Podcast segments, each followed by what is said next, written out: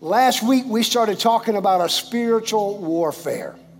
Did you know that every one of us are engaged in spiritual warfare?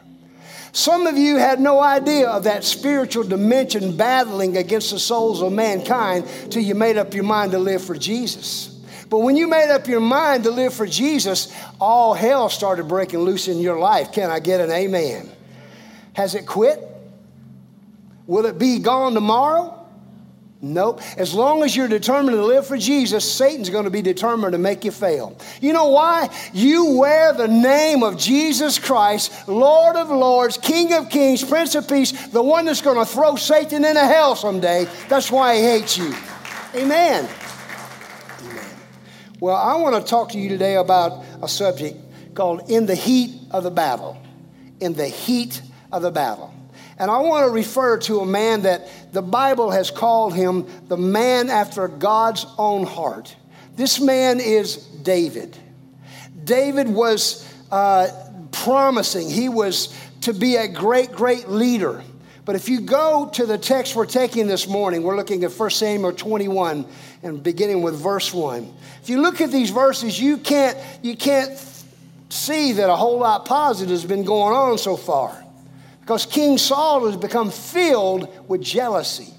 King Saul has become filled with hatred. Now he's hunting David down so he can kill him. That doesn't sound like a lot to celebrate, does it? But let's go to the scripture. 1 Samuel chapter 21 and verse 1. Now David went to Nob to Ahimelech the priest, and Ahimelech trembled when he met him. Like, why are you alone? Why is no one with you? He knew this was the rising star in Israel. He killed Goliath and people were singing about him, but he's here all by himself and he don't look so pretty good. Why are you alone? David answered. He told a lie. He said to the priest, The king sent me on a mission. And he said to me that no one is to know anything about the mission I'm sending you on. And as for my men, he told him another lie. I told him to go to a certain place. Now then, what do you have on hand? Give me five loaves of bread or whatever you can find. He's very hungry. He's destitute. He knows he's being hunted. And now this man after God's own heart is in trouble and he's lying through his teeth. Somebody said he's lying like a rug. That's lying like a rug. Let's skip down to verse 8.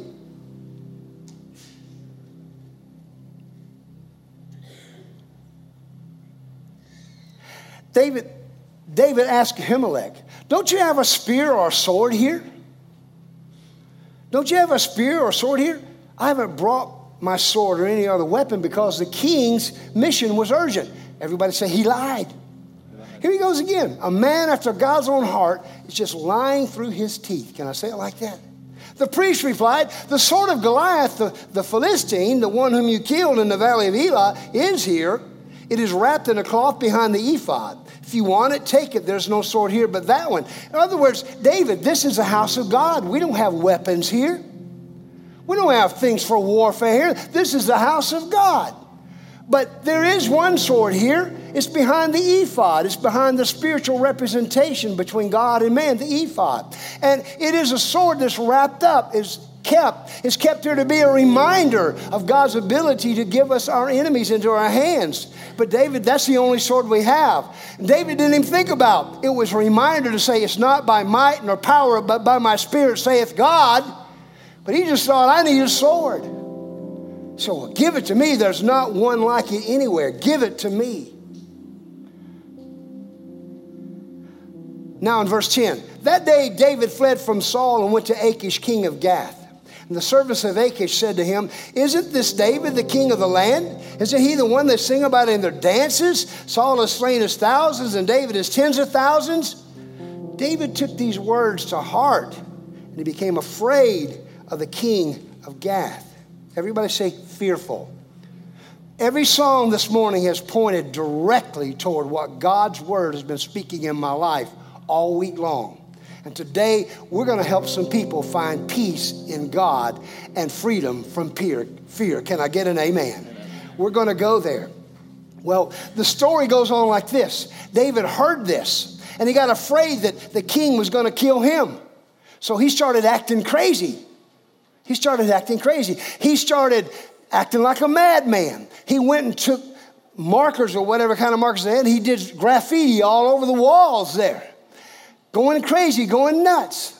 And then he didn't just stop there, but he let his, his saliva drip down his beard so he looked like a madman. And everybody looks, the man, he is going totally, David has gone off. I mean, OFF, he's totally off.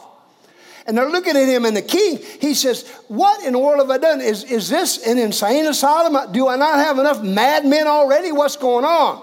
So David is now with his enemies, acting crazy, made very poor choices, doing things that are totally off base with God, and now he's in trouble. So you know what he decided? Verse 22, chapter 22, verse 1. David left Gath and escaped to the cave of Adullam. Adullam. When his brothers and his father's household heard about it, he went down to him there. Now, here's the interesting thing about it David was in great trouble. He was under a lot of pressure. And in that pressure, he did a lot of things that he shouldn't have done. Today, I want to be very merciful to David because you know what? I think I've seen myself in some of this picture. How about you? I felt panic before and I made decisions that, boy, I, I wish I could have undone my decision, but God's mercy was great and forgave me of it and got me on the right course. And He will you too. Amen. Well, the Psalms are beautiful, right? But the Psalms, most of them are written out of deep, deep, troubling, heartfelt experiences. And one of those Psalms is Psalm 57 in verse 1. David is writing here, and they think he's writing it from the cave of Adullam. Remember, the enemy is after him. King Saul wants to kill him. He went to his enemies to try to hide from Saul. Now he realized he could die there, so he runs to a cave. And in that cave, he begins to do this. Verse 57, verse 1. He begins to cry out, Have mercy on me, my God. Have mercy on me, for in you I take refuge. In you I take refuge. Look at this. I will take refuge in the shadow of your wings until the disaster has passed. Now, everybody say, We need a shelter. How many of you know we need a refuge? Let's link this now to spiritual warfare. Ephesians chapter 6, beginning with verse 13. We're all in this warfare. Nobody's exempt. New Christians, uh, seasoned Christians, elders, and youth, we're all involved in a warfare. Temptations and discouragements, distractions, they're all trying to break down our faith and keep us from walking with God. Amen. So David wrote those things. Paul wrote to the church at Ephesus and he said this Therefore, put on the full armor of God so that you might be, so that you, so that when the day of evil comes, the day of evil comes. Man, it's a bad day, but when your worst day comes, man, it's a tough fight. But when your biggest fight comes, put on the armor of God. So when that day, that moment, the heat of the battle comes, you may be able to stand your ground. Turn to your neighbor and say, Stand your ground. And then after you've done everything, what do you do? So he told him to take on the full armor of God. And he goes through some things, and, and I, I just want you to look at him with me just briefly. He says, Stand firm with a belt, the truth buckled around your waist no pretense, no, no insincerity, no hypocrisy, but really right motives and, and no sinful secrets. Put on the breastplate of righteousness. Let your feet be fitted with a readiness that comes from the gospel of peace.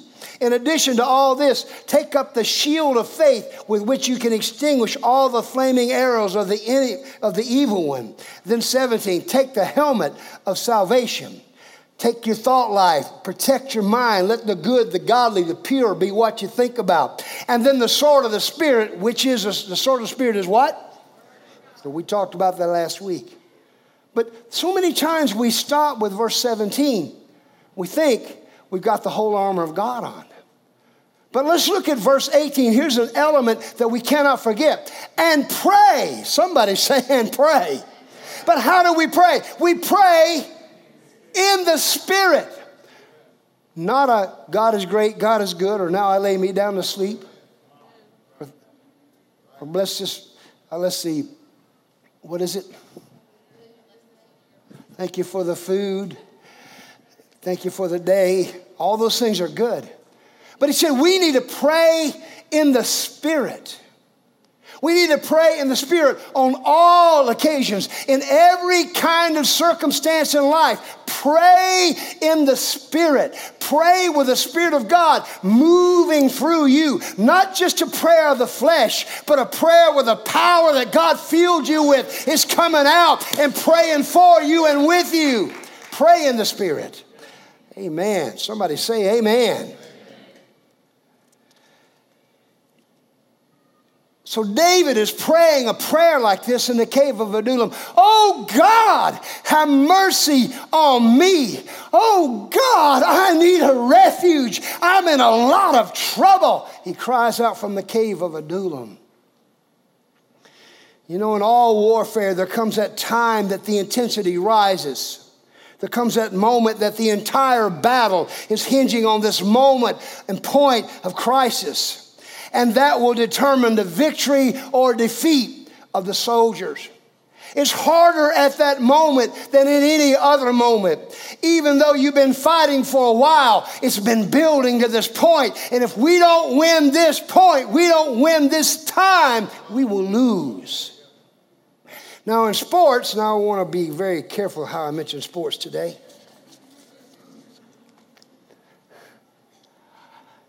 I, I'm going to just say it one more time. Luck goes both ways. Is that right? I'm telling you what. Enough on that. I, I better just move on. But there are two advantages of being an Alabama graduate, and there's, there's an advantage of being an Alabama graduate and living in Mississippi. Because only two weeks out of the year does half the church hate you. If I was an Ole Miss fan, half the church would hate me all year. If I was a Mississippi State fan, half the church would hate me half uh, all year. That's just the way it is. But as an Alabama graduate, I'll use that word just very calmly. You only hate me one week out of the year if you're a state fan, and only one week if you're an Ole Miss fan. Okay. And today, don't hate me. I know luck goes both ways. I didn't say prayer. I didn't pray for Alabama to win, I promise you. But in sports, there's this phrase that comes out called crunch time. How many of you have ever heard the word crunch time? Forget the pain, man. The other night we were, man, we had sledgehammers and we had chisels and we were hitting that tile and it was bouncing back and coming up over our head and flying like shrapnel everywhere. Bobby uh, White was given terms, his coach used to give him playing football. He said, Hey, man, you don't feel that pain. You don't feel that pain, Bobby. Keep on going, man. You don't feel that pain. Keep on going. I thought, he sounded like he was in my football camp, too. But it's crunch time.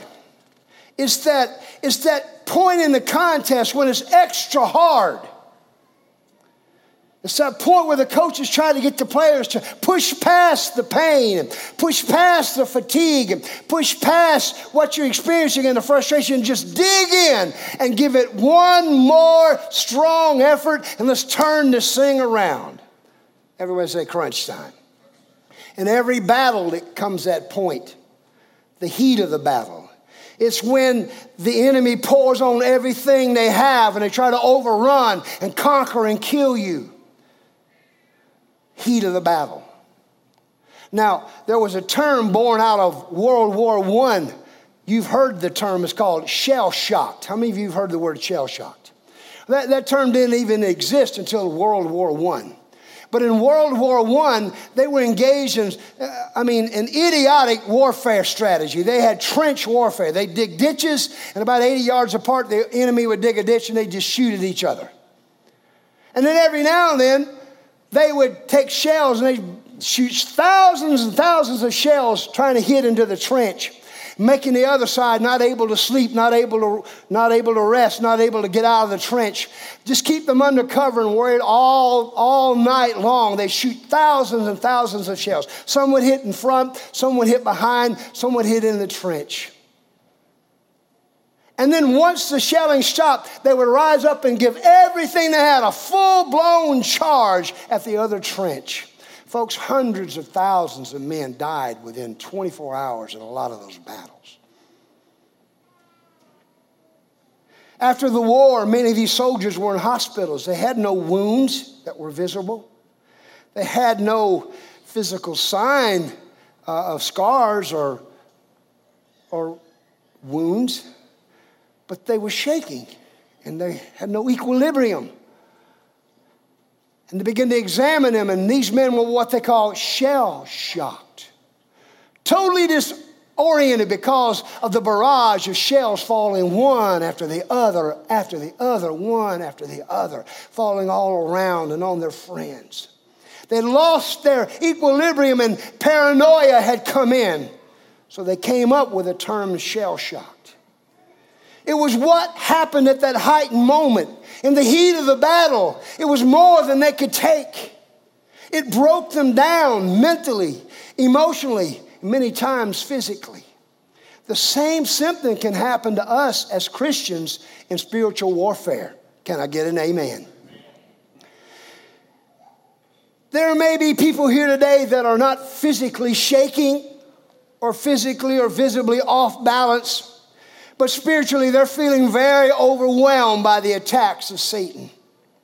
The reason is that most of us are not really aware that God has a secret remedy for shell shock. God's got a remedy for spiritual shell shock. They've been devastated by those times in their lives when it looked like the bottom just fell out. Ever been there? Haven't we all been in these moments at some time when it seemed like all of hell is unleashing everything it has against us? Spiritual warfare is real and it is not fun. Can you remember certain points in your life that you felt like, I can't go on?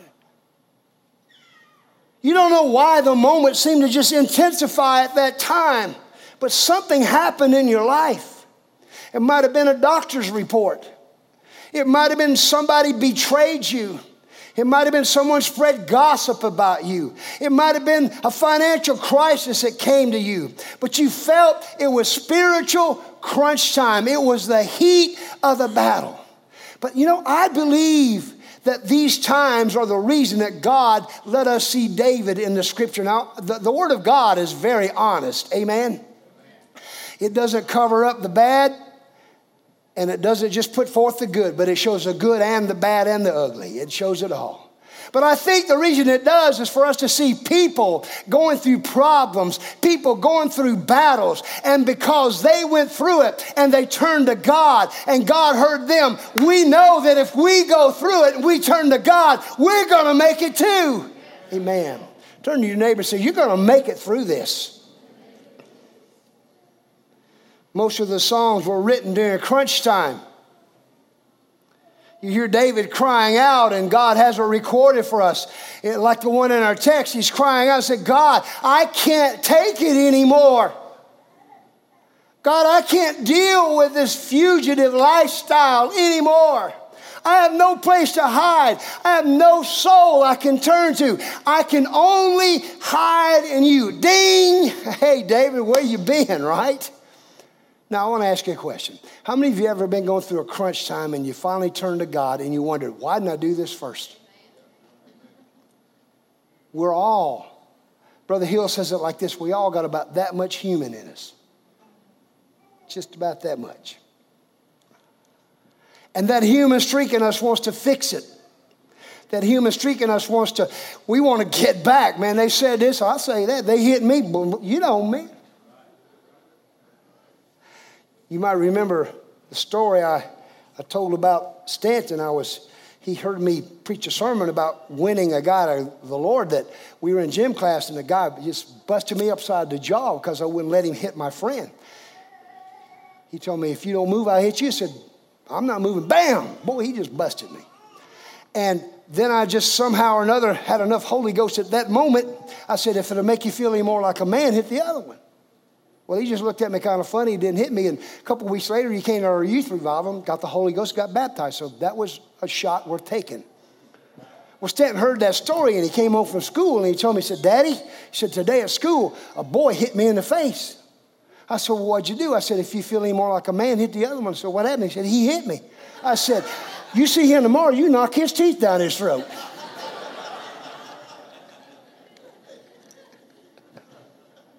That flesh, man, you know, you got a little of it. You can hit me, but don't hit my boy, don't hit my girl. Is that right? Are you guys with me? But David said, My soul will hide in the shadow of your wings. Now, some of you don't have a clue what that means. But how many of you have ever seen a mama hen with her baby chicks? How many of you have? Man, that hawk comes over, those wings go out, and those baby chicks get under there and man, they are covered by mama's wings. David said, God, the predator is seeking me out. The devil is coming after me. My enemy is trying to destroy me. God, I'm running into your presence. I'm running into your word. I'm running into your promises. And God, I know I'm going to be covered by the shadow of your wings. Amen. God's got some wings for you today. Amen. So we look in the New Testament and we see all this whole armor the helmet, the shield, but, brothers and sisters, can I tell you that the biggest thing we fight in our life is we forget to pray? Can I get an amen? We're to pray on all occasions. We're to pray in the car, pray in the grocery store line, pray in the kitchen, pray in the morning, pray at lunch, pray in the evenings, pray when you're, when, you're, when you're riding down the road, pray when you're walking down the street. Pray short prayers, pray long prayers. But pray. Because it's only in God we find this refuge. And it's only in prayer we connect with God in those times of the heat of the battle. And it may look like it's going to kill us, but if we can just pray, we can find our refuge in God today. Amen. God didn't have all this written down to embarrass David, but He had it written down to encourage us. And we're going to show David a lot of mercy today because you know what? We need a lot of mercy, right? But he let David be written in the scripture so we could understand how to deal when you're spiritually shell shocked. And we're praying today that you're going to be comforted today. We're praying today that you're going to realize you're not alone in these hard moments and in those elevated times of spiritual attack. You're not alone, but God is ready to help you. One of the key points of pressure that David felt was his wounded heart. You know, the Bible says David was a man after God's own heart. He was a tender-hearted man. When you're tender-hearted, you're very vulnerable to get hurt by other people because you love people and you think they're all going to love you. And so you let your heart love them, and all of a sudden you find that you're being hurt, you're being wounded, you're being, you're being attacked. But loving, tenderhearted people are easily wounded by other people, right? His tender heart was blasted when men wanted to be mean to him and wanted to kill him.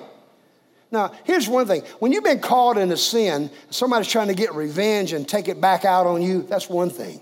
It's not Christian, but it's logical.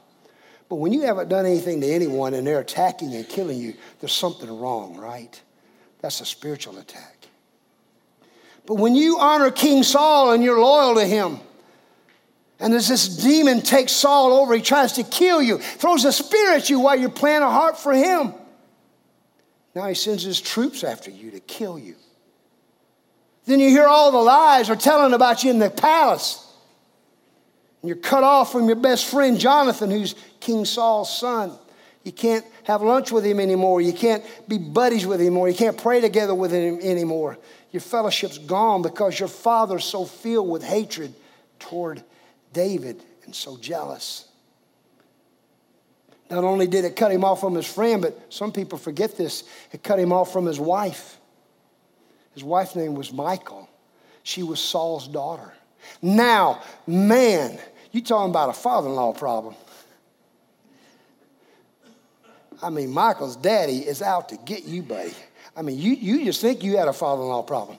David had a father in law problem. Now, I, you know, I hear all these jokes about mother in laws, but boy, this is one bad case of a father in law problem. Father in law is his nightmare. The father in law is the one that says, You can't see your wife. You can't see your best friend. You're cut off from your parents. You're cut off from your family. How lonely in the world was David? How bad did he really feel? How hard would it be to go on with this pain in your heart? He hates me for no good reason. He just hates me. But he's dealing with it. if I ask you to raise your hand if you've ever felt like you've been unjustly attacked or someone jealous of you, all of us would raise our hand about some occasion because it happens in life.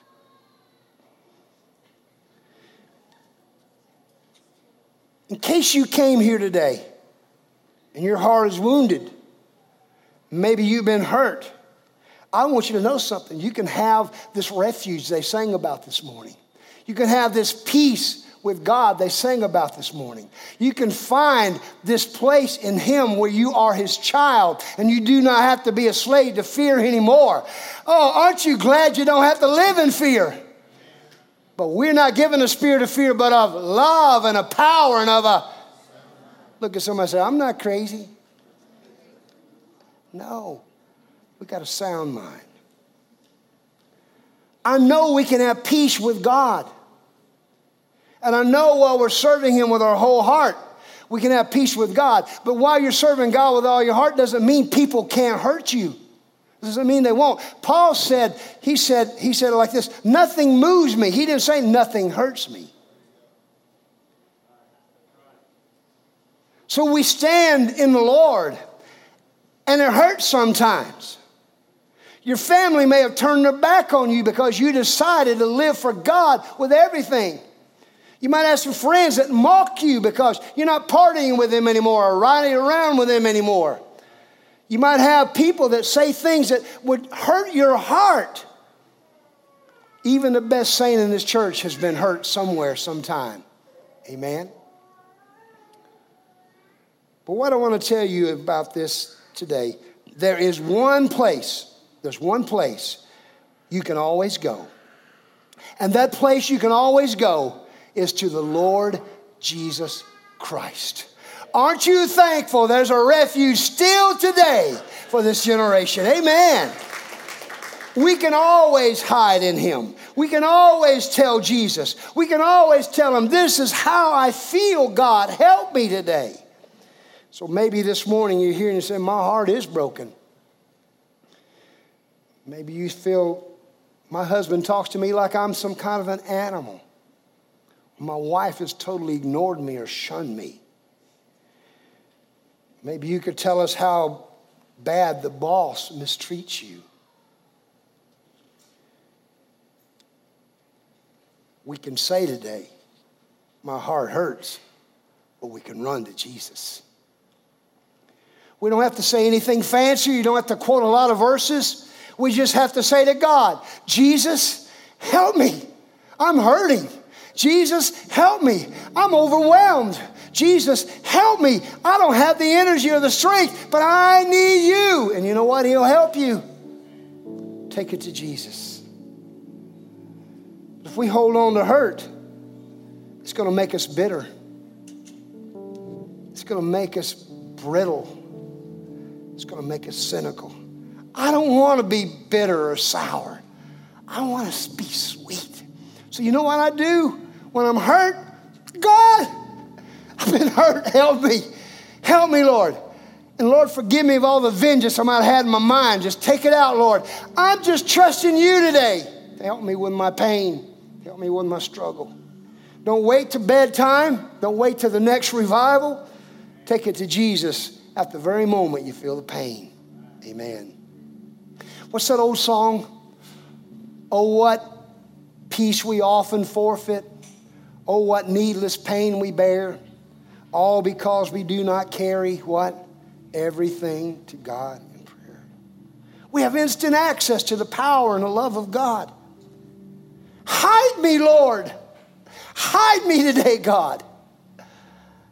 I'm vulnerable. Help me today, God. I feel defenseless. Help me today, God. I'm weak. Help me today, God. I'm hurting. But my Bible says that when we pray,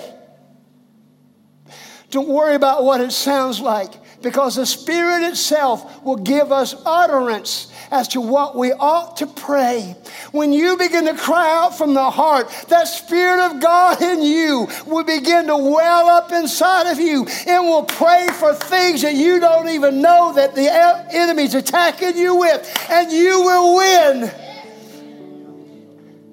You ever been there when it's all you can do is just, oh God? You ever been there? You ever been there when it was, Lord, I don't know what to do, but Lord, I still trust you? You ever been there when it was just, oh, oh, and I feel my spirit groaning for someone today? Can't formulate the words. They've hurt so bad. The pain's been so great. The defeat's been so sound. You can't even you can't even bring yourself to formulate the words to pray. So you just a tear is a language that God understands. In the heat of your moment, don't give up. Don't run away, but run into Run into the arms of God. Run into the refuge of the name of Jesus. Run into prayer and say, God, I need your covering. God, just pick me up. God, just hold me. Just let me feel the comfort of your love around me. God, save me from my enemy's attacks. The problem was, David never prayed this prayer till he got in the cave. He was trying to fix it, he was trying to work the ends against the middle. Elisha, the high priest, grabs a sword. When we panic, we do foolish things. I want to ask you a question Whose sword did he ask for? What good did it do Goliath? Where's Goliath? He dead. say, say, he's dead. So can't you see David with this huge sword? Now, okay, now he's running from Saul again, but now he's got extra weight.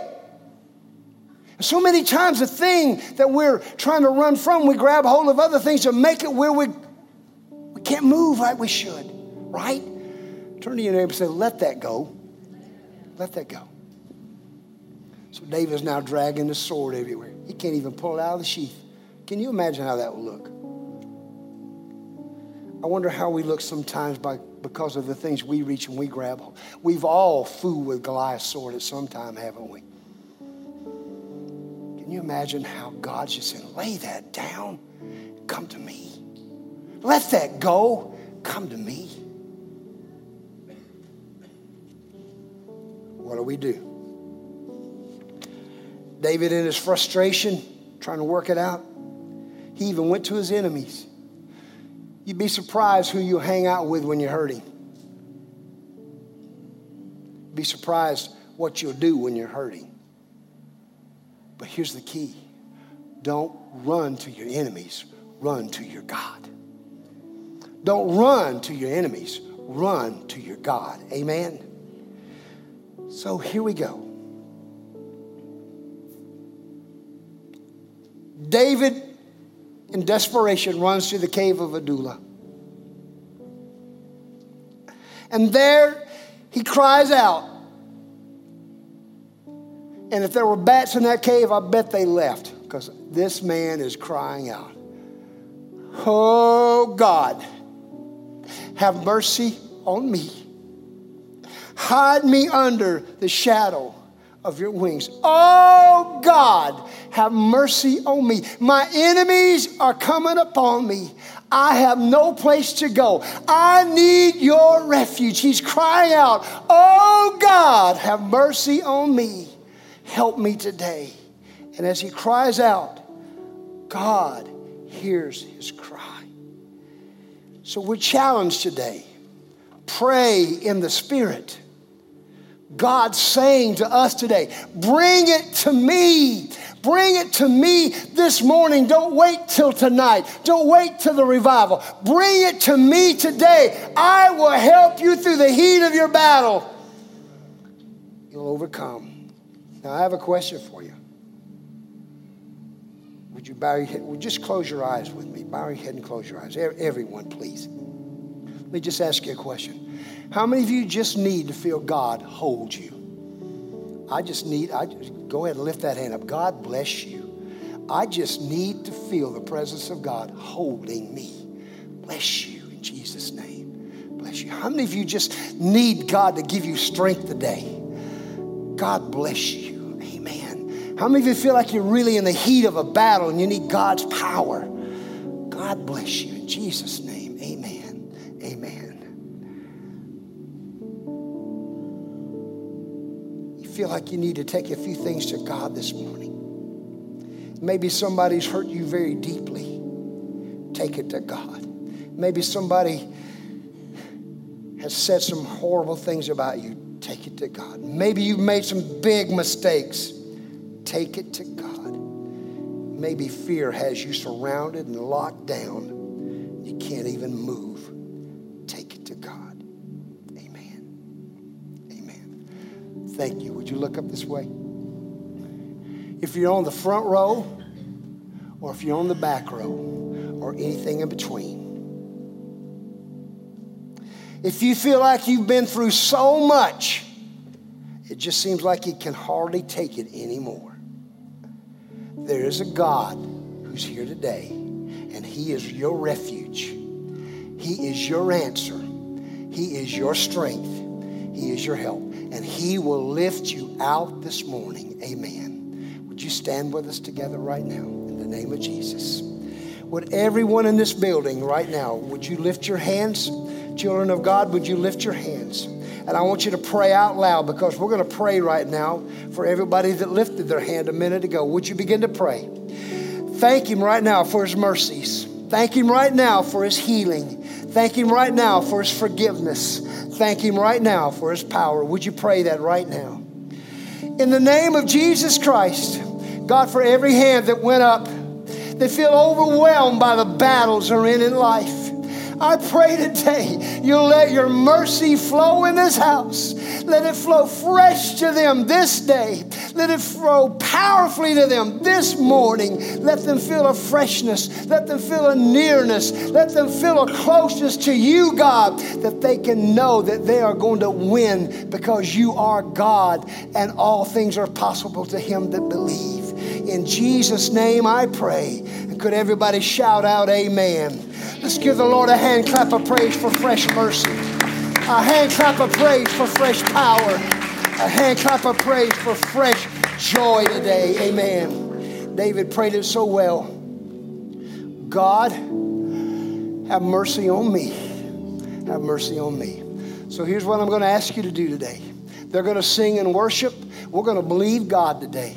Turn to somebody and say, In the heat of the battle, I'm going to win through Christ. Amen. You feel like you've been facing something, they start playing. I want you to step out into the aisle, step down to the front, step out to the end of the row you're sitting in, and I want you to just begin to worship God. We have people that want to help you today. Would you begin to sing?